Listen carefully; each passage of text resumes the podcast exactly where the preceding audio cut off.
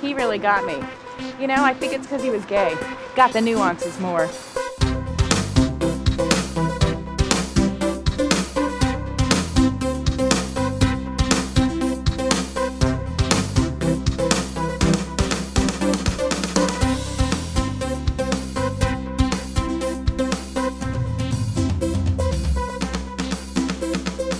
Gotta get me a gay, Mickey. Gotta get a gay. Well, hello and welcome to another episode of In the Details, a celebration of nuance where each week I queen out on all of the acting choices, micro moments, and magic in the minutia that make a scene great. My name is Colin Drucker, and your name is spelled just as it sounds. And we have we have a lot to cover today. I mean, this is part three of cherishing Valerie we have a lot to cover. I don't want to waste our time on things like air fryers or Amazon Prime trailers and things like that. Though I do want to talk about one thing before we do, as they say, dive into the details. Um, first things first, how are you? How is your week starting? How was your weekend or whatever day it is that you're listening to this? Um, I hope the answer is positive. Um, and if it's not, I hope that that changes. Uh, all's well with me as I'm recording this. It is Labor Day weekend. It is, you know, the unofficial end of summer. And I am looking forward to the end of the classic podcaster cliche of recording in the summer and thus having to turn off all of your fans and air conditioners and suffer through the entire episode. Um, I suppose I could have a fan on in the background. Some of us, I think, just accept that. Like, all right, well, listen, if you want to if you want an episode of a podcast and I don't have a studio that's climate controlled, I guess you're going to have to endure a little bit of background hum. Um, but I'm not going to do that. I'm just going to sweat profusely and um, you know figure it out afterwards. anyway, uh, the one thing I wanted to talk about before we kind of dive into part three is um, one of the movies that I've put on the schedule for our October kind of you know spooky in the details. I haven't I haven't figured out like a punny name for that. I, I should have really planned that out. Um, and now I'm trying to think of one while I'm talking right now. So it's just it's like stop, stop. Um, it'll come to me anyway. Uh, one of the movies that's on the schedule is this movie from 1971 called Let's Scare Jessica to Death. And I've seen this movie before. It's kind of always been in the back of my mind as like this I've I've always remembered it as like, yeah, it's like a weird fucking movie, and like it's very surreal, and it feels really off kilter, and like the lead actress is like giving a really kind of strange performance that I think when I first saw it, I just like did not get. It's kind of like the first time I saw Rosemary's Baby. I did not understand what Ruth Gordon was doing. I, it just didn't it didn't sound right to me because I didn't realize how right it was. You know what I mean? Um, and and it's definitely the same with Let's Scare Jessica to Death.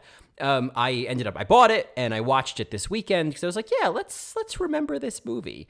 And oh my god, if Let's Scare Jessica to Death is not the quintessential in the details horror movie, it's I I, I am so excited to do that episode whenever that happens, probably early in the month. It's what I like about it, of course, is it's not overly, it's not really violent. You know, there's no like, you know, mean like jump scares. Like I don't need a movie to fuck with me. You know what I mean? Um, there's great music. There's really kooky cinematography. It it all moves a little slow, but it's creepy from like the first minute. So you're just kind of like marinating in creepiness. You know, and of course, there is the lead actress Zohra Lampert, who I I'm just like fascinated by. And I just want to queen out on it now, but then I won't be able to queen out on the on the episode. But uh, just to kind of give you maybe some things to warm up on. Um, first of all, see Let's Scare Jessica to Death, which um, the title, I mean, the title sounds like. Um, did anyone ever read that book, Killing Mr. Griffin by Lois Duncan? Remember that one? Oh, oh, Lois Duncan. Now that's an episode In the Details. I fucking love Lois Duncan almost as much as I love Beatrice Straight. Um, but there's that sense of like people plotting against someone, and that's not necessarily the story in Let's Scare Jessica to Death, which is what the title sounds like.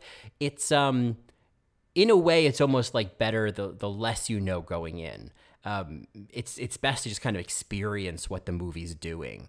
And Zohra Lampert, who is she's been in stuff. I think she was in Splendor in the Grass. She was in um, a couple other things here and there, but never really like totally took off.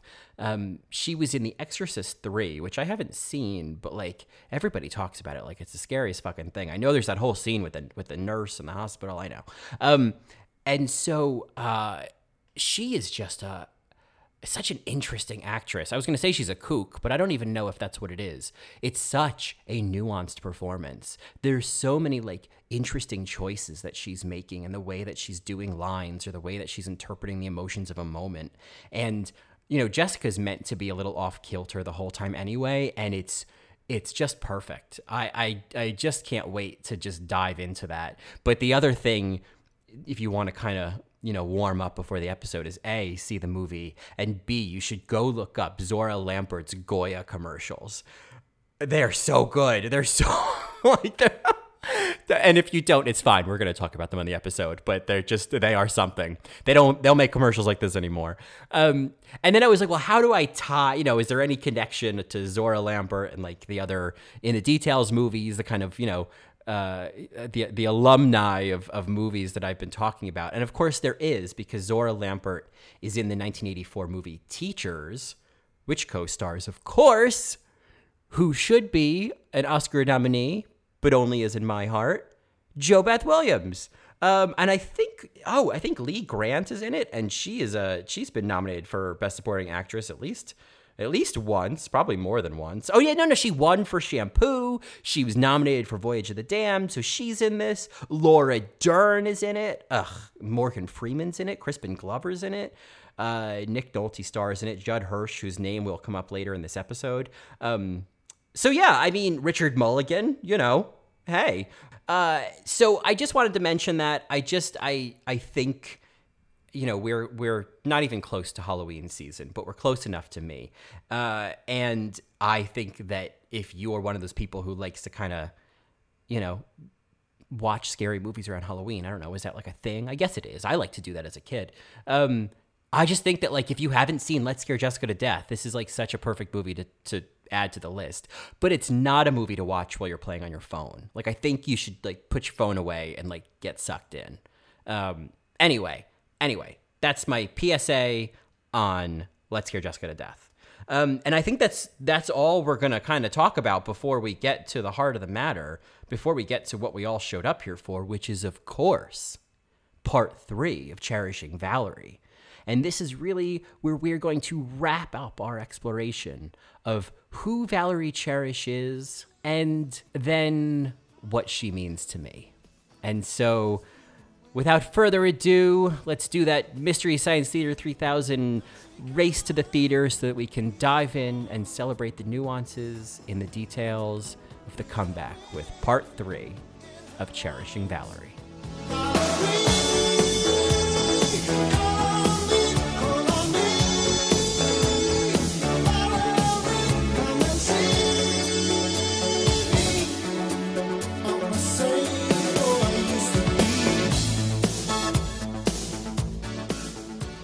If the comeback is considered to be a brutally honest examination of network television and the Hollywood system at large, then it's impossible to ignore the influence of men in Valerie's professional life.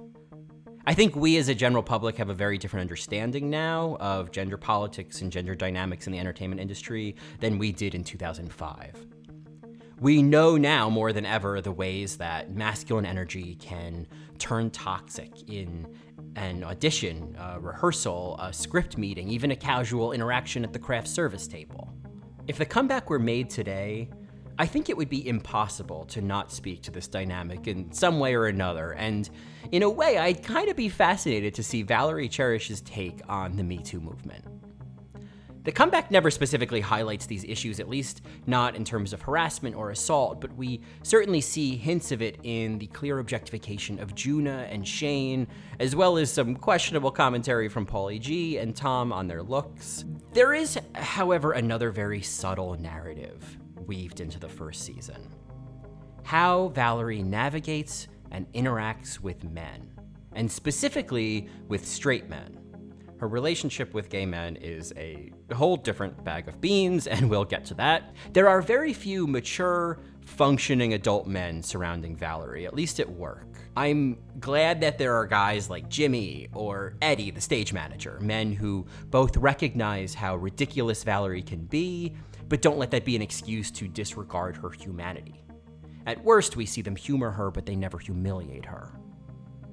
Some of that, of course, comes from working so long in this business, working with so many difficult actors and big personalities and crazy demands.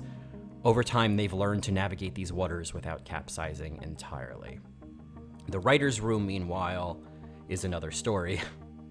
With the exception of poor Gigi, the writers are a pack of juvenile man boys who see Valerie as the thorn in Room and Board's side, the entire show had to be reworked because of her. Because she was thoroughly miscast as sexy architect Lainey in the original iteration, but couldn't be replaced because the comeback was attached to Room and Board. And to be fair, she is kind of the thorn in Room and Board's side. Paulie G's grudge against Valerie develops not because he despises her personally, at least, you know, not at first, but because she is an obstacle in his career. He once won an Emmy for writing The Simpsons, and now he has to figure out how to write this washed up sitcom actress into his show, which is becoming less and less of his show. This doesn't, of course, excuse how he treats her throughout season one, but there is a, a glimmer of humanity in recognizing that he's on the same journey to fame she is, and the intersection of those journeys is essentially an inevitable collision. Tom, meanwhile, falls somewhere between the likes of Jimmy and Paulie. He thinks she's a fool, another over the top actress with her prayer hands and her chintzy first show gifts, but he's always scrambling to cover that up with feigned interest and a polite smile. The men in Valerie's life, the masculine energy that surrounds her, is what triggers some of her biggest displays of strength and professionalism, and also a real demand for dignity. And not just the dignity of delusion, real dignity, like real respect. Of course, I can't talk about Valerie standing up for herself without mentioning the moment in the Upfronts episode when Valerie thinks the president of the network has forgotten to, to announce her name when introducing the cast of Room and Board. Waiting in the wings, she's been stepping on the stage manager's toes the entire time with her entourage of cameras and crew and Mickey, and has officially come all of this way for nothing. She didn't get to go out with the cast the night before, and now she doesn't get to go out on stage with them. The stage manager needs them out of his way, and it's his masculine aggression that brings out a ferocity that Valerie has clearly needed to harness at choice moments in her career. What's happening? Go out there. She'll see you and That's you not I don't understand. I just don't understand. Val, it's a mistake. Go out They say there. that television is about run out there, Mickey. I can't. Val. You two have to go. I've got other shows coming through. No, no, no. See, I'm with that show there. That show's done. Now get your fucking cameras out of my fucking way. All right, that's it. You want to throw the fucks around? I'll throw the fucks around. All right, I have two shows on this network, and he forgot to fucking introduce me. All right, I don't need you pushing me off the stage, okay? They've already done it. Thank you. Thank I do love that she seems to realize by the end of her tangent that she hasn't thrown any fucks around, so she needs to work one in. But it's clear eyed Valerie saying, I have two shows on this network. She isn't wrong. She should absolutely be out there. Of course, this all ends up being one more test in the reality competition show that is the comeback. Just how much can Valerie bear? It's not until she's decided to leave in tears that Mickey hears the network president giving her a special introduction, looping in the comeback, and Valerie sheepishly pulls it together to collect her prize for this week's humiliation. I think that moment, especially coming so early in the season, gives us a taste of what happens when Valerie gets pushed too far. It's not until she's dressed up like a cupcake, though, that we really see what happens when Valerie fights back.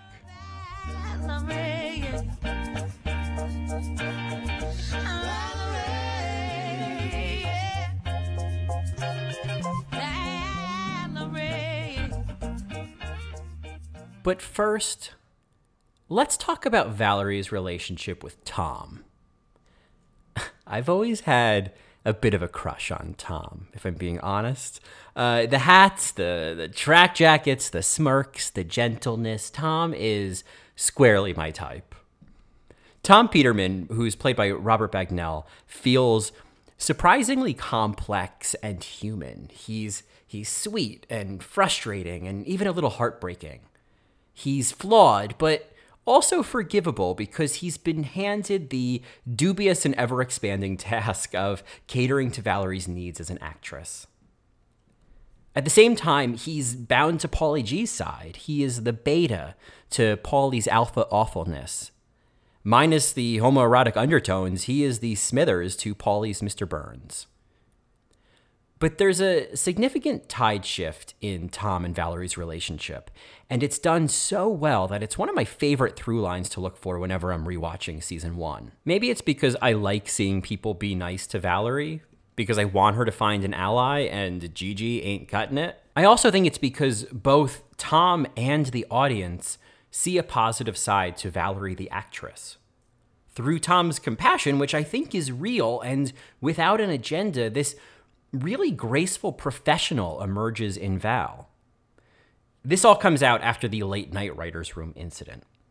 Tom is the first one to spot Valerie and crew outside while Paulie simulates sex with Milo as Valerie on the table. The oh shit look on Tom's face when he sees Valerie isn't just about getting caught in the act. I think it's the start of a reality check of sorts. It makes me think of Sue Snell in Carrie, at the beginning of the movie, Sue is caught up in the mob of girls bullying Carrie White in the locker room, throwing tampons at her and chanting, Plug it up! There's something seductive about that because when you're a part of the mob, it means you're safe from being the target. There's this great micro moment in Carrie when the teacher, Miss Collins, catches them in the act and she grabs Sue, bewildered by her you know mere involvement in this. And we see the wild-eyed enthusiasm just begin to fade in Sue's face. As she watches Miss Collins try to comfort Carrie she starts to realize that this is a sort of bad dream she's been participating in. She's suddenly been shaken awake. And I think the same thing happens for Tom. I I applaud Valerie in this moment though for completing her mission and going into that room, delivering those cookies, and thanking each of those assholes by name. Well, yeah, there's always one she forgets, right? And I think that is significant. Her refusal to catch any of them in the act, to acknowledge what they all know she saw. In a way, it, it, it's like another example of the dignity of delusion, preserving her dignity and even theirs by not calling out the uncomfortable truth. Tom is the one left to navigate that interaction. Everyone goes into a cowed silence. Gigi, of course, starts reaching for the cookies. Paulie G does nothing because he's garbage. As they're leaving, Valerie plays it all off to Jane as just blowing off steam. Do you want to talk about what you just saw Um, in the writer's room? the, yeah. Uh, Jane, that was nothing. Really was. Just, you know, writers blowing off steam. You know. So you don't take that personally? Oh, please. No. No, th- it's a comedy show. You know, that's, you know, part of the creative process. So, yeah. Can't. So you don't see that as a personal attack? Jane, you really have to lighten up. Okay? Tack of what? Tack of the giggles?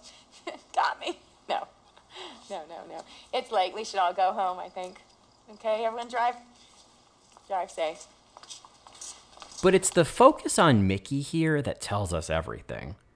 He loves her too much to challenge her, but he's watching her like a car wreck smoldering on the highway. She is on fire and insisting it's just a little warm in here. It's not until Valerie is more or less off camera that Mickey asks her if she's okay, and we know just from a quick sniffle that she's not. The following night, Tom catches her before she leaves the studio. He oversells a laugh at one of her jokes, and we know he's nervous and trying to navigate uncertain terrain as he apologizes for what happened. Hey, Val, Val. Tom, hi. Hi. Oh, that was such a good show tonight. Oh, wasn't it fun? that Yeah. tag was so funny. It- Oh, it- thank it- you.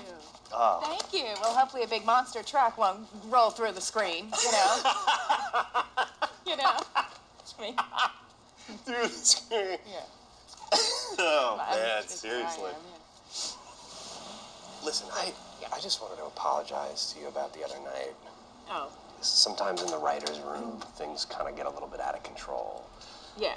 No, I, know- yeah, no apology necessary. You know, I'm not one of those actors who has no sense of humor, you know, runs off to call a lawyer. Yeah. Yeah. You know, you, I mean, we were just blowing off some steam. Blowing off steam. That's what I've been telling anyone who'll listen. Yeah. You know. Hmm. Sure. Yeah, but it, it was just stupid, and it was, it was just really immature. No, it's really okay. And so, I, you know, It's really okay, you know. I get it. You know, when I was on I'm I didn't care what the writers did at night, you know, as long mm-hmm. as there was a great script waiting for me in the morning, you know. That's all that matters. all right. Okay. All right. So I'll, I'll see you. Well, thanks for chasing me down. For, yeah. Something happens when she says, I didn't care what happened in that writer's room so long as there was a great script waiting for me in the morning. There's a tiny but super important nuance here. She's, of course, talking about her halcyon days at I'm It, but it's not in that desperate way she's done it in the past to prove her relevance or experience. It's just truth. The distinction is all in how she says it. It means something that at the end of the sentence, she doesn't do her usual desperately enthusiastic inflection with wide eyes, watching to see how the line lands. She instead sort of distractedly fishes in her pocketbook for her keys, and it does two things. It signals that Valerie isn't doing the usual dance she does with Tom, the two of them taking turns smoothing things over and insisting everything is fine. She's already subtly reassured him she's not going to sue them or make a scene, which I think she suspects is his initial concern and, and the whole reason this apology is happening. But we see that that isn't his concern. It's like that doesn't quite address his need for absolution in the moment. When she says the line about the great script, she truly sounds like a veteran actress with an understanding not just of the creative process, but of the social and professional dynamics of making a sitcom. When she looks down, it gives us this moment alone with Tom. I, I think we see him realize that she's not so bad after all. It was a lot easier to make fun of her and look down on her when he just saw her as the fool, but he's really seeing a relatable, respectable human side to her here. If we're going to compare it to Carrie again, I think Tom is kind of like Tommy Ross, Sue's boyfriend, who has realized on this forced prom date with Carrie that she's actually very sweet. She means no harm, and his kindness towards her doesn't have to just be pity. I don't think Tom wrote Valerie an episode out of pity either. I think he felt it was the right thing to do, a, a course correction of sorts, away from Paulie's marginalization of Aunt Sassy in every script. I think Paulie probably told him it was a bad idea, that the network wasn't going to be interested in seeing an entire episode dedicated to her sex life. Aunt Sassy was no Blanche Devereaux. It was essentially going to be like watching Mrs. Roper try to get laid. And from what we see in rehearsal, the script is, you know, no funnier than any of the others, but Aunt Sassy is given an opportunity to make the joke instead of be the butt of one. And everyone is having a good time on set. Everyone's laughing. Paulie is noticeably absent, and so too is the toxicity of his energy. I think even Tom and the other writers appreciate it, maybe even without even realizing that's why today feels different. I think that Tom even develops a brief crush on Valerie, or at least finds himself somewhat attracted to her. We see it during the casting meeting with Sharon for the role of Big Dick Perkins on the Sassy episode. Sharon has assembled a list of largely no name actors, and any of the names on the list, which I figured out from careful pausing and screenshots, were Ted Danson, Diedrich Bader, and Judd Hirsch, mentioned earlier, and all are either out of town or not interested. Valerie then tosses out Tom Selleck's name, as if that's a reasonable request. Yeah, just to point you in the right direction there. Um, you know, Harry Hamlin, uh, Tom Selleck. Jane, how great would it be to have Tom Selleck on the comeback? Huh? Oh, yeah. Okay, so Sharon, let's get Tom Selleck. Great. Yeah. Yeah, Val, I don't, I don't think we can get Tom Selleck. Well, no, of course we can, not without a personal call, but I can handle that. Oh, you know Tom Selleck? Oh, yeah, sure. Yeah. Ah. Yeah, I did a, a Magnum PI back when I was just starting out. Played his godchild. A Long time ago. I know. Oh, wait, no, wait, I'm wrong. My bad. That's wrong. It's I was I played a teen hooker on Magnum PI. I played um, Remington Steele's godchild. It was the same year, so Wait, you you were on Remington Steele and Magnum PI the same year? yeah. That is cr- that's crazy shit. Well, thank you very much. anyway, so, you know, I still keep in touch with Tom. So maybe I could pull in a favor, give him a call. Okay, Yeah, why not? great. I imagine Tom grew up watching and loving Remington Steele and Magnum PI, and the fact that both shows are a casual part of Valerie's past give her a cool factor he did not expect. It goes largely untelegraphed, but Tom is definitely staring at Valerie's cleavage for a few seconds after that. It's not exactly the sweetness of Tommy Ross and Carrie White in a spinning embrace at the prom. We are seeing Tom validate her and objectify her in the same moment, but it's definitely a shift in Tom's feelings about Valerie, at least for a little while. I think Tom really gets his hand slapped though when the network shuts down the show and they have to scrap the Aunt Sassy episode. Paulie says, Told ya, at one point, and in a way, I mean, he was right all along. He knows who they're writing the show for and what they're tuning in for, and neither the audience nor the network cares about giving Aunt Sassy her own episode because Tom feels bad or because Valerie's not that insufferable after all. I don't think Tom turns on Valerie at this point, but he disconnects again and goes back to toeing the company line with Paulie G. And of course, he then discovers he's developed an ulcer, no surprise, which leaves no buffer, no matter how neutral at this point, between Valerie and Paulie G. This is reminiscent uh, of when horror movies and, and mysteries kill off the like supportive friend about an hour into the movie, like just as the main character needs them the most, just as things are getting serious. Tom is essentially killed off. And while Valerie still has allies on set, she has Mickey and Patrick, the costumer, and Juna and Jimmy, and even Jane in a different way. None of them are able to intervene in a real way. This, of course, leads us to what may be the most iconic moment in season one of the comeback the infamous cupcake scene, where Valerie finally confronts Paulie G and, dressed as a giant cupcake, ends up losing it and punching him in the stomach and vomiting ensues from both parties. it's a brilliant scene, and the build up to it throughout the episode and really the whole season is so methodically done that when she finally whirls around and socks him in the gut, it's it's so exhilarating and cathartic.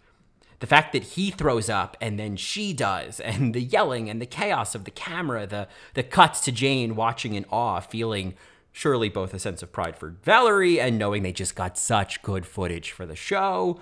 Uh, and then of course zooming on in on the on the vomit puddles at the end this totally meta moment of the comeback giving the masses exactly what they want and maybe reminding us the assumed discerning audience of the comeback that this is what the general public goes wild for. Close-ups of vomit.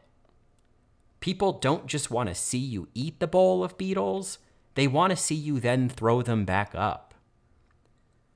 Valerie ultimately discovers this by the end of season one. The extremes one needs to go to really resonate with the general public now. And ironically, it's the most gratifying moment for all of us watching. We've been tricked in a way so that our favorite part is when they both throw up. Of course, for those of us watching with real emotional investment, it's also when the villain finally gets what's coming to him and when Valerie finally loses control. Paulie's thinly veiled despise of Valerie is fully revealed.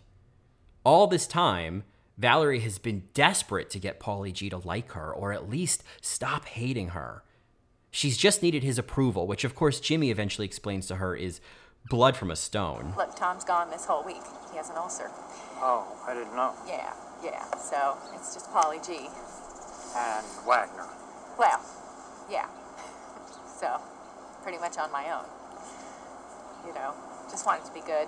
Show Paulie it's okay. I can be, you know, I can be funny. I can be good. Funny. You know, Blood from a stone. what? He's Blood from a stone. yeah. Incapable. Yeah. Yeah. No, I understand. Well, still, I want it to be good, so I'd love to. You know, the audience will laugh, and you'll go to that place you go. You'll be fine. You think? You're a giant cupcake. That's true. Valerie's relationship with Paulie is masochistic in a way. This desperate search for water in a well that has proven its dryness time and time again. But, well, Valerie is kind of a masochist. When when they're in New York for the upfronts after Valerie loses the rest of the cast and decides to spend the night alone in her room, she starts filming a video diary when there's a knock at the door. It's important to remember that this technically turns into an off-camera moment in that she forgets to be on. She opens the door to find Paulie G standing there like Leatherface, summoned by a note she's left him to discuss what she thinks she should say at the upfronts tomorrow as part of her big return to the network. And Paulie G just points a finger gun at her and shoots. The shot is, of course, set up so that we're seeing Valerie in a bureau mirror. She kind of blinks and says, Okay, then that happened. I think she realizes in this moment that she'll probably never get through to the guy, and yet she believes he holds the key to something she wants fame. He is an abusive source to feed her fame addiction. He can write her into more scenes, give her better lines, more involvement than just being a fool in a pastel running suit. Valerie is an actor who wants to be involved. Every actor does. She's the kind of actor who says things like, I get to have this great little moment where that that no one is going to notice except her and, and maybe Mickey and, and me because you know I'm looking for those nuances and the details, which is, you know, of course, the name of this podcast. Um, she'll she'll make a feast out of scraps with those little moments, those those tags at the end of the episode, for example. But Paulie could give her a B story, you know. Beyond that, Paulie is also just someone who doesn't like Valerie, who, unlike Mickey, doesn't think she's enough. We see in episode four when she stops him when he's leaving the studio, beg him not to hate her because they had to change her line about the eating eating the puppies. Paulie, Paulie, listen, just wanted to say thank you so much for changing that line.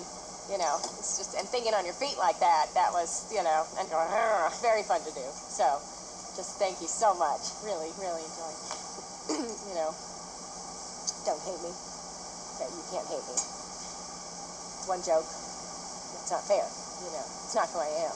That's not who I am. You know, I'm a team player and I'm a hard worker. I'm the one who buys gifts for all the crew. You know, that's who I am. That's who I am. So, all right. All right. Have a good, have a good night. I don't think she can bear knowing that he just isn't buying it. She's always looking around to make sure everyone likes her, willfully ignoring the blank stares and furrowed brows she often gets in response, and she's always spotting Paulie G frowning at her. While Valerie is aware from early on that he doesn't like her, it's really not until he hits her rawest nerves that she can no longer keep doing this masochistic dance with him. The cupcake scene is, of course, one of those moments. She only puts herself through take after take of falling eventually onto her back because she sees him not responding positively in any way. Again, Jimmy has told her that it is a useless effort and he has never steered her wrong. She doesn't always see that, of course, but Jimmy has probably seen the likes of Paulie a dozen times over, if not more, in his career, and he's seen the likes of Valerie just as much. He knows it's oil and water, in theory and in practice. The scene, of course, is one of Valerie's greatest humiliation challenges in, once again, the reality competition show that is The Comeback. She is risking serious injury, as so many reality show contestants do, to win what she thinks she wants, which is at least a smile from Paulie. For him to say in one way or another that at least in this moment, he thinks she's good enough. Valerie doesn't throw the proverbial fucks around in this moment until Paulie manages to poke at what might be really at the root of her insecurity, the root of her pain, her physical inability to be just like everyone else, to be included, to be accepted. He trivializes the monkey on her back, the rod in her back, and I think something takes over.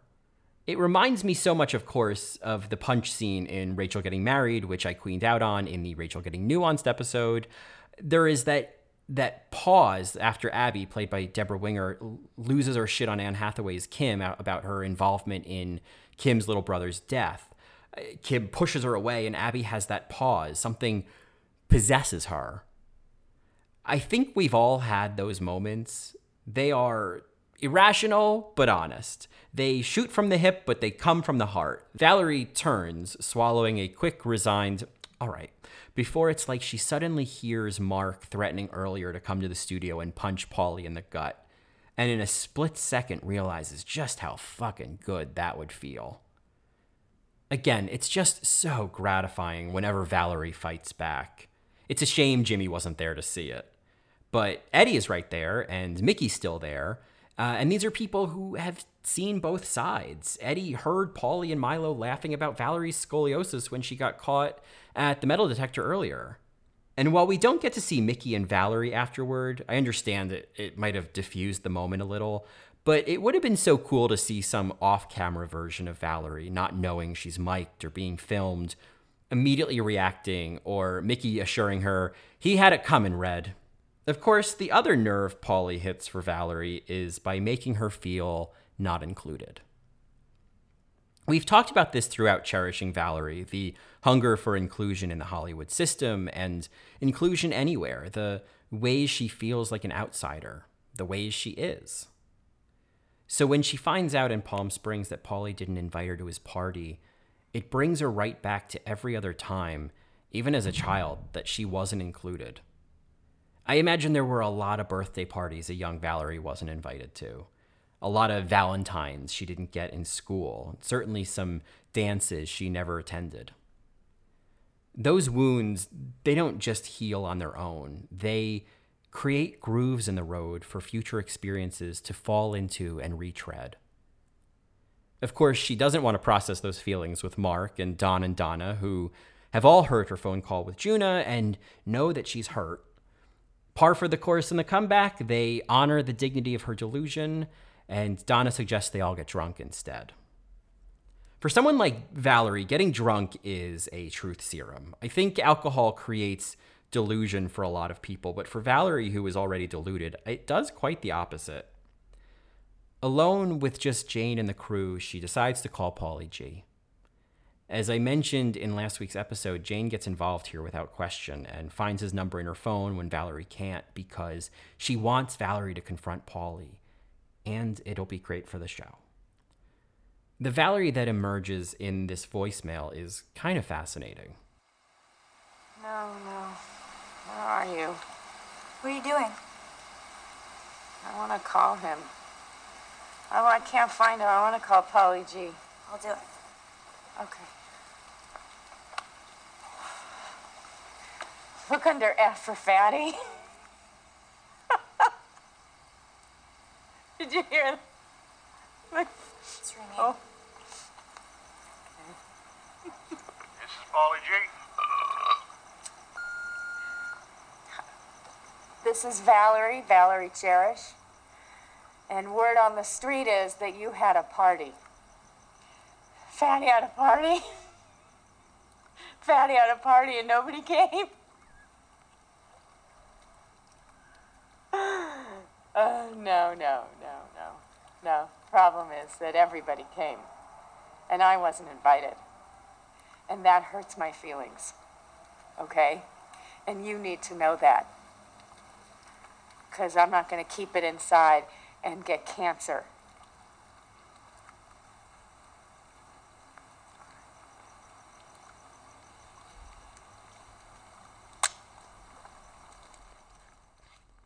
There is a like a simplicity to this. The the sentence "I'm not going to keep it inside and get cancer" is slightly ridiculous. It's a it's a drunken oversimplification, but isn't it also true? Isn't there some truth to the way that unspoken truths fester? We carry stress in in parts of our bodies. That energy has to go somewhere. It looks for a way out, and when it can't find that, it becomes a squatter in your body. I mean, just just look what happens eventually to Tom, right? Who is doing the same thing Valerie is, smoothing over the cracks of life, and along the way develops an ulcer. And not saying how she feels is cancerous to her life. It turns situations malignant. It allows conflicts to metastasize. I think so much of the bullying from Paulie goes on because in some way Valerie is allowing it. By not stopping him in his tracks, by not pulling out the same no nonsense attitude she did with the stage manager at the upfronts, she allows him to let his disdain for her shine through more and more, almost daring her to acknowledge it. Which, of course, is what leads him to getting punched.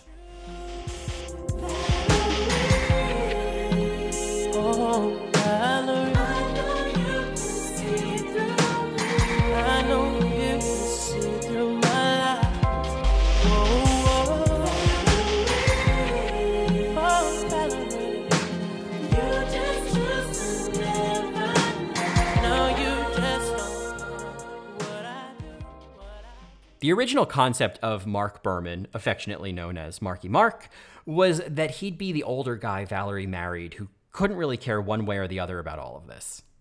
The marriage was supposed to be essentially one more sad delusion in Valerie's life.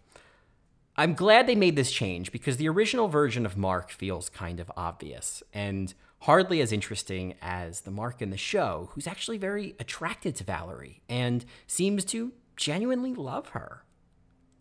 Damian Young is so perfect as Mark. The role might as well have been written for him, the way that Mickey and Jane were written for Robert Michael Morris and Laura Silverman. He plays a successful lawyer, probably in his mid 40s, living in Beverly Hills with a 12 year old daughter, Francesca, who spends most of her time with his ex wife, who he describes as Uh, Mimi is um, my ex-wife. She runs these uh, Midnight Sun 24-hour tanning salon. I start liking Mark as soon as he says that line. Damian Young finds all of these small moments to make Mark relatable for uh, for us to see that he's not uh, he's not just consumed with work. He's not just indulging in Valerie's silly whims because it gets her out of his hair. He's actually, along with Jane, another proxy for us as the audience into the world of the comeback because he doesn't work in Hollywood and met Valerie while she was out of work, I read an interview with Lisa Kudrow where she said they had been married for four years at this point. Um, none of this exploitation circus is normalized for him. We're reminded how ridiculous this all is, the whole concept of the comeback through Mark's reactions. But, you know, once again, it would be, you know, less nuanced, if you will, if Mark was just left to, you know, occasionally break the fourth wall with different versions of disbelief. Mark plays such an important role in helping us understand who the real Valerie is. We've talked a lot about the different people in her life and the version of Valerie they bring out, but the behind the scenes truest version of Val is the one with Mark.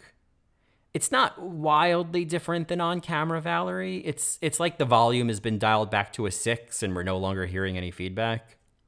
We see it in the first episode when she's filming her personal diary in the bathroom, and Mark comes in to uh, use the facilities. I'm sure there's something deliberate about the fact that around Valerie, Mark poops with the door open. Uh, personally, I don't need to see that, but um, I suppose, like, you know, the intimacy of that is suggesting something, right? Valerie thinks she's turned off the camera, giving us our first real glimpse of off camera Valerie. Mark uh, finishes up and is at the sink testing the water pressure while Valerie stares into the mirror and subtly pulls back the skin at her temple to see how she'd look with an eye lift. Well, have you seen this? The water pressure's not the same. It's probably got something to do with that leak. Probably, yeah.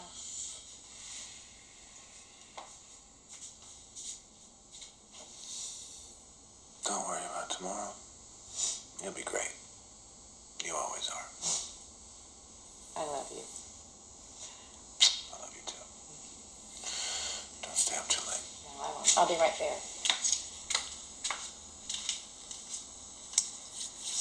The glimmer in Valerie's eyes when he says, You'll be great, and especially when he says, You always are, this moment fulfills her and reassures her immediately that she is enough. And Mark really means it. We see another version of this moment in episode six after the first episode of Room and Board airs, and Valerie's tag gets overrun by a NASCAR ad. She leaves the room, and in again an off camera moment, or so she thinks, she's melting down about this being the premiere and people not seeing how good she was. Mark insists she was great, and he hugs her, and we know that he's able to bring her back to Earth. But the moment she realizes the camera has caught this interaction, she cuts it short and goes into the bathroom to, you know, freshen up. The scene ends with Mark realizing why she pulled away. The cameras were there, capturing a real moment, capturing her being weak. She's safe to be weak, to be scared, to be insecure with Mark. He won't shame her. Mark thinks Valerie doing the comeback is kind of ridiculous, but he doesn't think she is. As she gets back into the, the drag of celebrity, he does see less and less of the woman he met and fell in love with, but he never fully loses sight of her, at least not in season one. Season two is an entirely new chapter in the Mark and Valerie story, and one so much deeper than what we see in the first season, but I think that depth is really earned. In season one, Mark is very much caught off guard. He keeps adjusting to this as if he will eventually adjust into a position that allows Valerie's fame addiction to take over their lives and still leave him comfortable. By Palm Springs, I think he's realized that that just isn't possible. When they can't play music because the rights will cost too much, or when the Lincoln rep keeps insisting he call it the Navigator. But he starts to get a taste of it too when they're on the golf course and he messes up because Valerie's phone rings and he asks for essentially a second take. For the most part, Mark is exceedingly patient with her, and having grown quite attached to Valerie, especially working on this project, I am very grateful for that. As I said, I like seeing people be nice to Valerie. I like that Mark finds Valerie's impression of the Beady Beady Boys funny when, you know, to the rest of us it's kind of terrible and of course vaguely offensive, he genuinely finds her funny. He comes to the taping of the show and watches with pride and, and amusement. When she skips out on dinner with him and out of town business partners to rehearse her lines while Mickey hennas her hair, and then is able to change those plans to go to the Viper room, but still can't join Mark for dinner, he calls out the hypocrisy, but he doesn't punish her for it. This, I think, is less of a dignity of delusion thing and more of a pick your battles kind of thing. Mark is a lawyer. He could win this conversation if he wanted to, but he agrees to compromise. Mark, of course, gets drunk that night and gets a little handsy, first with Valerie, who rejects him because, as she says, I'm working, and then with his coworker while, you know, dirty dancing. as Valerie would say, I do not endorse it, but in a way, I understand it. I don't think he had any idea that their fairly healthy sex life would get essentially shut down once the comeback started. On camera, Valerie is like an old Hollywood movie star here again. She isn't seen being overtly sexual. With an overhead camera installed in their bedroom, that means she isn't being seen overtly sexual in the bedroom. Mark has had to tolerate having sex in the bathroom instead, and not shower sex, but, you know, navigating cold porcelain and tile in hiding like two horny janitors. When Valerie tries to spice things up for the cameras in episode 5, but still wants to keep it PG, which again feels very post Hays Code old Hollywood, he's frustrated with her. He calls her out, as he says, giving him blue balls for ratings, but he never outright turns on her. And what's the conflict really, right? You know, Mark just wants to make love to his wife the way he used to. He just wants to be her husband. He wants to experience their real marriage and not the one she's producing for the show. Mark's desire for Valerie, not just sexually, but as his wife, is such a rich demonstration of how she is enough. Mickey may have to tell Valerie that often, but Mark shows it in the way that he chooses her over and over, even when she doesn't choose him. He accepts the compromise of meeting her at the Viper Room because he still wants to see her that night. He accepts that Valerie gave his ticket to the People's Choice Awards to Gigi because, you know, she's fat and none of the other writers like her, as Valerie explains. When she leaves the treadmill on in episode 10 in her sudden demonstration of physical fitness, Mark steps on it and falls, breaking three fingers. I think being high on Percocet after that dictates most of his reaction to his unfortunate intersection with Valerie's journey to fame. I do love in that episode when Jane opens the jar of peppers for him. You know, talk about moments of Jane's involvement. Jane and Mark have a, a funny little relationship. At one point, he offers her some of the paper he's reading. he asks her to dance at the Viper Room when Valerie rejects him. And and in this moment where she's opening the jar for him, he has this like just really amused look on his face that I don't think is just the Percocet. I think Jane is the closest thing to reality for Mark sometimes. At the end of season one, Mark witnesses Valerie get everything she wants. She gets fame, she gets another classic Leno moment, and despite insisting the night before that she had quit the comeback and would no longer be under the watchful spider eyes of Jane Benson, she also finds out that they've been picked up for a second season. It's worth mentioning here because I have to mention it somewhere, but I love when Jane and Valerie hug after getting picked up. I think Valerie is is just as happy in that moment to be picked up as she is about getting a hug from Jane. She has that thing where she she looks at the camera and goes, "See that? Cracked right open." You know, like it, it's like finally. Um, it, and I get it. It's like after all they've been through together, I think Valerie needed that hug in like so many ways. But the season ends with Valerie leaving the Tonight Show studios and being greeted by a throng of audience members waving the barf bags with her face on it they all got as a gag during the show. Without a moment of self awareness, Valerie only sees this as a bunch of people clamoring for her autograph. She doesn't do the mental math that she's literally endorsing her face on a barf bag, her image associated with comedic vomit, her source of fame as that Entertainment Weekly story warned her all those weeks ago, is rooted in exploitation. Jane watches from the sidelines full of pride. I think she's just happy to see Valerie get some love from fans, having seen her beg and claw for it for 20 weeks of filming. And Mickey watches Valerie the same way he did back in 1991. He just sees the TV star he loves getting the fame she so deeply craves and he believes she deserves. But Mark is watching all of this not cautiously. He's not starting to sniff out the flaws in the situation. He's becoming starkly aware of who Valerie has become, of what fame has mutated her into. He's been seeing it all this time, but this moment, after the humiliating first episode of The Comeback and her subsequent meltdown, after going with Valerie to Jane's apartment to confront her and quit the show, after finally believing that enough really was enough, he then watches just how this drug of fame works on her, how it anesthetizes her, the amnesia it gives her.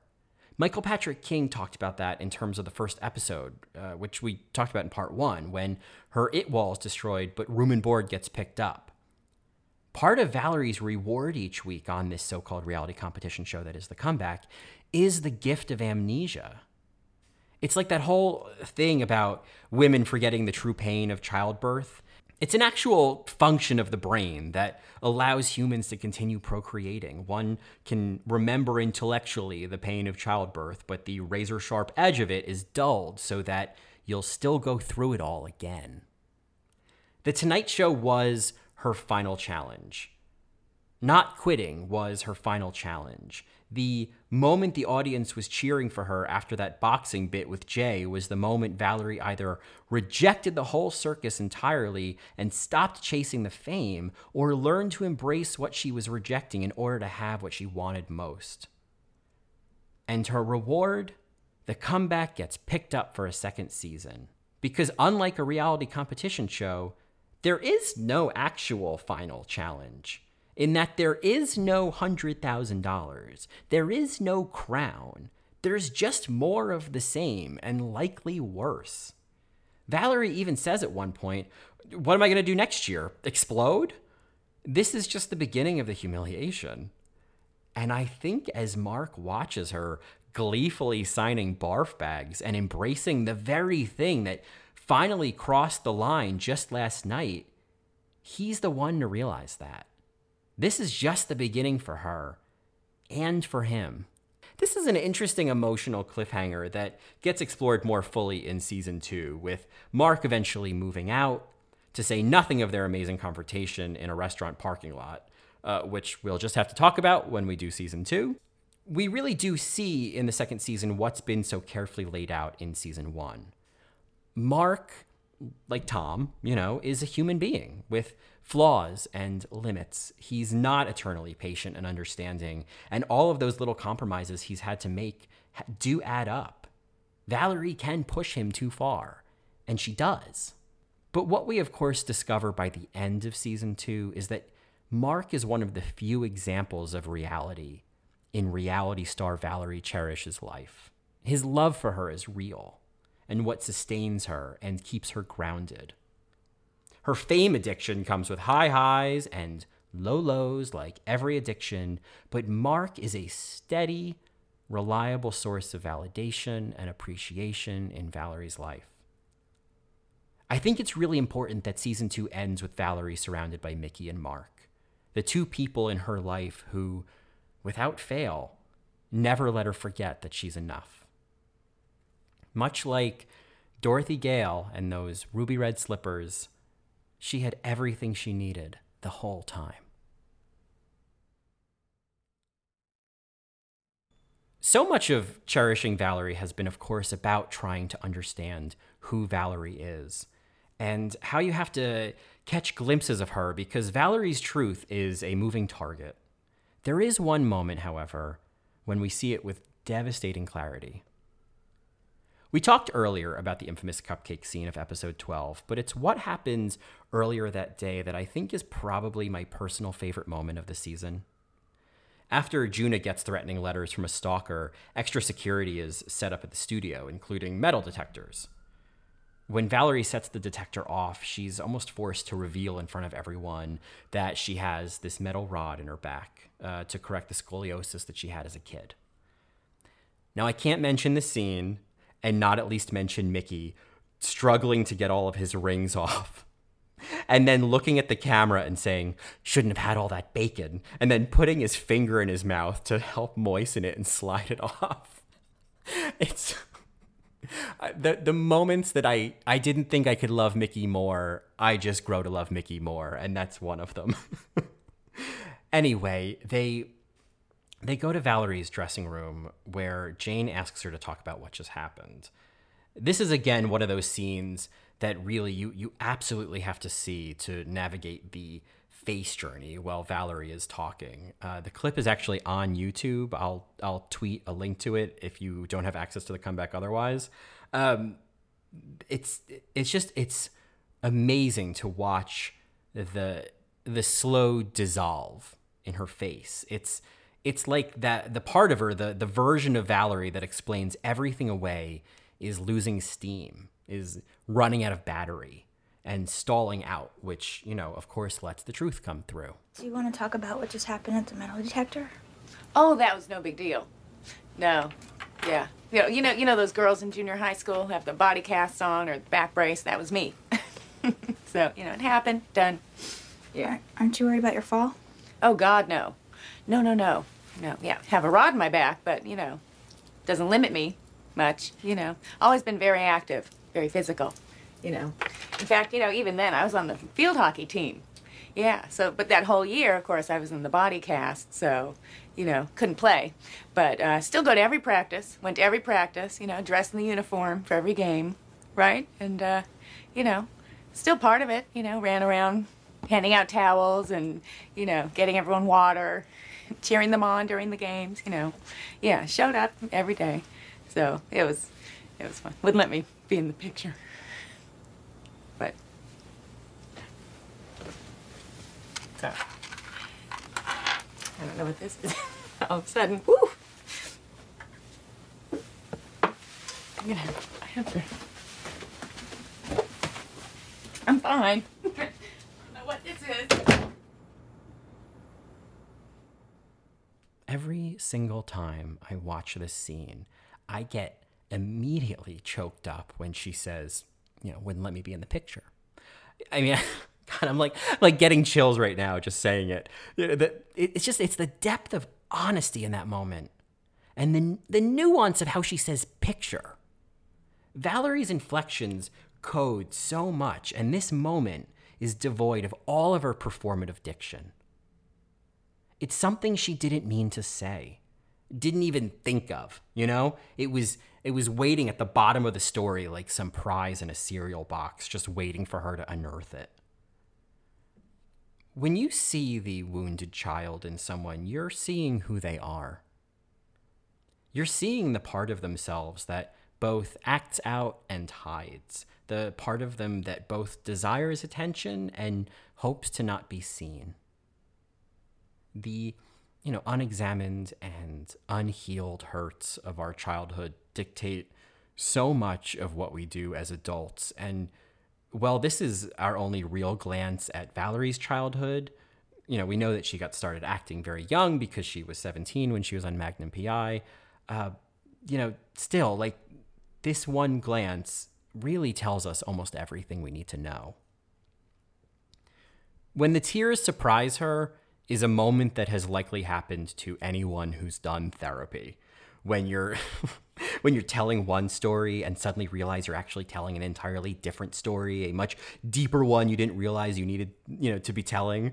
She of course, you know, gets up and goes into the bathroom, not sure what this is, is, is kind of the classic response in this moment to be some kind of observer of the emotional moment and not the participant. And this is where we get a shot of Jane with tears in her eyes in the mirror. I had alluded to this moment last week as one where Jane gets involved with Valerie. Um, I think this emotional involvement is really important. Again, Jane, as I've said before, is seeing all of the same footage we are. She's seeing the same story unfold. And so for this revelation to come out now, for Valerie to open up to her like this after all these weeks, I think Jane finally sees the missing piece that makes Valerie click together. I think that's part of the reason she starts distancing herself in the last episode. She not only knows, you know, what the final product of the comeback looks like, she knows that behind the caricature of Valerie created in the editing room is this young girl in a body cast trying to find a place on the field hockey team for herself trying to fit in despite how much she stood out, how essentially not good enough she was. Not being allowed to be in the picture is the wound that gets reopened when Paulie G doesn't invite her to his party. When she's stuck in the background of the promo shots for Room and Bored. When the cast goes to dinner without her in New York. When she realizes her reality show is too boring. All of it says you don't really fit in. And so you are relegated to being unseen. It makes perfect sense in a way that Valerie would go on to pursue a career that is designed to make her seen, that gives her a role, an opportunity to be recognized and appreciated, to, to go from not even being allowed to be in the team picture to making it to the covers of magazines. Is it really that surprising that Valerie became addicted to that fame? Can you really blame her? She found something that was an immediate and potent salve for the wound.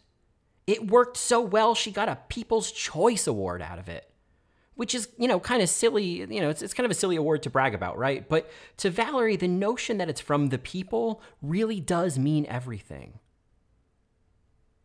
Getting the People's Choice Award, getting the magazine covers and the mentions in TV Guide or Entertainment Weekly held the promise of making up for her exclusion in the team photo. Who needs to be in that silly picture when you're on the cover of Redbook, right? That logic doesn't really work, of course. And the illogics of that are part of what drives the comeback. This idea that she can fill the void and heal the wound with just a different form of attention or you know one that far outsizes the attention and recognition she craved in junior high. But will never be enough of course.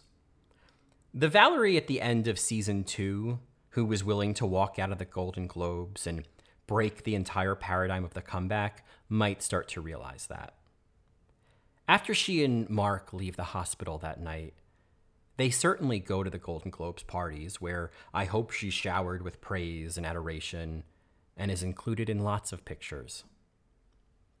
But perhaps now there's a little perspective. Perhaps the drug of fame is a little less effective now, knowing her best friend is okay and her husband is at her side.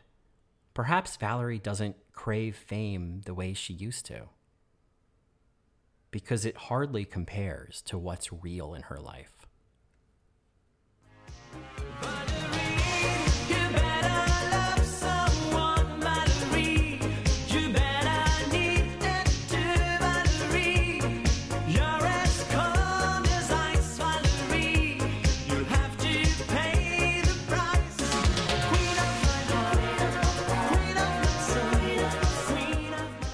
If we're going to talk about Valerie's relationship to men, then we can't not talk about how she relates to and connects with gay men. Valerie in the world of the comeback is something of a minor gay icon. You know, she's she's appreciated for her campy charm as Becky and I'm It, for summoning the nostalgia of an early 90s sitcom, of an era, of a heyday, if you will. As a gay man, I get it. Need I remind you? He really got me. You know, I think it's because he was gay. Got the nuances more. I think that's that's probably one of my favorite Valerie quotes, not only because she's talking about nuance, she's, you know, she's having, you know, a little celebration of nuance, if you will, in the details, you know, the name of this podcast. But she's bizarrely self-aware in that moment. She's she's totally spot on. To really get Valerie, you do have to see the nuances. Now, I don't want to get I don't want to get exclusive. You know, obviously Lisa Kudrow is a straight woman and she gets Valerie better than anyone. And I know lots of women who just get her. Probably, you know, in some ways that I don't even fully appreciate, right? So I think this whole idea of getting Valerie in reality actually speaks more to the feeling of being an outsider, which, you know, of course many gay men know well, but so do just as many people who don't identify as either, you know? It's that thing that bonds Valerie to Mickey. I think, and this is such an insanely broad statement here, but I think what draws in a lot of people who deeply love the comeback and Valerie Cherish is that, much to our disbelief, we grow to really identify with her. We know what it feels like to not fit in. We know what it feels like to not be appreciated or understood. At so many different ages, we have realized we are not someone or something that we used to be. How many of us have had our own version of not being allowed to be in the picture? How many of us have had our own Paulie G? Have encountered a you know similar humiliation as Valerie did when she visited the writers' room that night? How many of us needed to sometimes be reminded that we are enough? I, I certainly get also the more general gay appeal of Valerie. I think gay men often appreciate women existing out loud with exclamation points, underlines, and you know, bolded as necessary because it is unbridled feminine expression when so many of us had, have had to keep our feminine tendencies hidden, you know, for so many years. We recognize in Valerie both her boldness and her tendency to closet, to, you know, hide her vulnerable true self and how often she's doing just a terrible job of hiding it. Like so many of us who have been so unconvincing in the illusion of heterosexuality, the performance of acceptable masculinity at different points in our lives. I think the reason I'm so drawn to wanting to know who the real Valerie is, in wanting to see those hints, is that I know what it takes to maintain an illusion under duress to try and get everyone to believe I'm a version of myself that I'm just not. I still do it in different ways in my life, but I've got years of practice trying to hide my sexuality and pretend I was straight. Your dog with dementia could tell I was gay, but I couldn't bear to break out of my own paradigm the way Valerie does at the end of season two and exist in reality. Paulie G reminds me of so many boys in junior high and high school who looked at me the same way he looks at Valerie, with the same mix of disregard and disgust. And how much I desperately wanted them to just like me, because it was easier than facing their disdain every day and not being able to change it. And one day, in eighth grade, after getting teased by three other classmates, I got on the school bus visibly on edge. I remember saying, Do not fuck with me today, to the other kids I knew from our daily ride home. But to a 12 or 13 year old boy, that's an invitation to do just that. So when one of them started laughing and whispering something to his friend without even thinking, I leapt up and beat the shit out of him. I don't think I've ever done that before. I know I got into fights with my older brother when I was younger, but this was different. I had never attacked someone like this before. I remember thinking, am I even doing this right? I imagine Valerie had never punched someone before either, before the day she hit Paulie G. But I have to imagine it was somewhat rewarding for her too. Not to hurt someone, not to be violent, but to finally tell this person who's been bullying her on no uncertain terms that she demands to be treated with respect.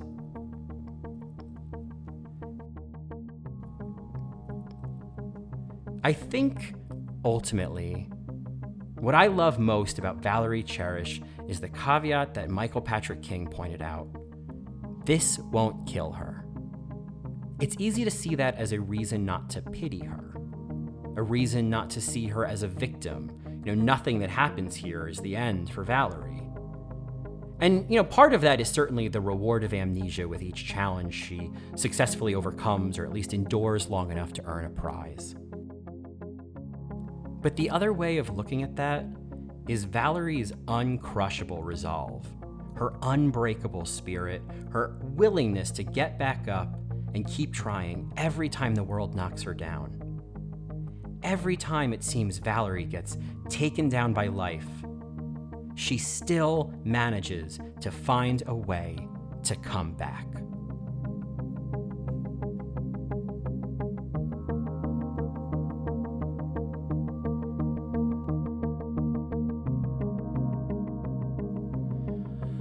Oh my god, you guys, that was part three, the final part of Cherishing Valerie, certainly in terms of season one. As I've said multiple times, there's so much about season two to talk about. I totally want to do this again and dive back into the world of Valerie Cherish and and who we meet again in you know 2014.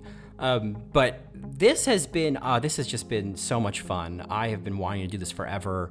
I feel like I got so much out of this. So if you got anything out of it, that's great too. I'd love to hear about it. I'd love for you to drop me an email, you know, at inthedetailspod at gmail.com. You could add me on Twitter and you could drop me a message there or a tweet. That's at Colin Drucker. Um, you can also find me on YouTube. I'm trying to, you know, keep up with that as well. So you get you're just getting me at all different angles. Um, but that you can also find me as uh, Colin as Colin Drucker. That's who I am on YouTube. Um, and of course, you probably already know that you can find me on All Right Mary every week talking about Drag Race. I'd love to hear from you. I'd love to hear your thoughts on the comeback. I'd love to hear your thoughts on cherishing Valerie. I'd also love for you to share those thoughts on iTunes, hopefully as a five star rated review uh, with lots of nice things that tell other people, oh, yeah, of the gazillion podcasts out there, this is totally one worth your time, talent, and energy. Um, so, with that being said, I think that is all I have for you this week. I can't thank you enough for tuning in or whatever you do on podcasts to listen and going with me on this celebration of Valerie Cherish, this celebration of all of her acting choices, all of her micro moments, and all of her nuances in the details.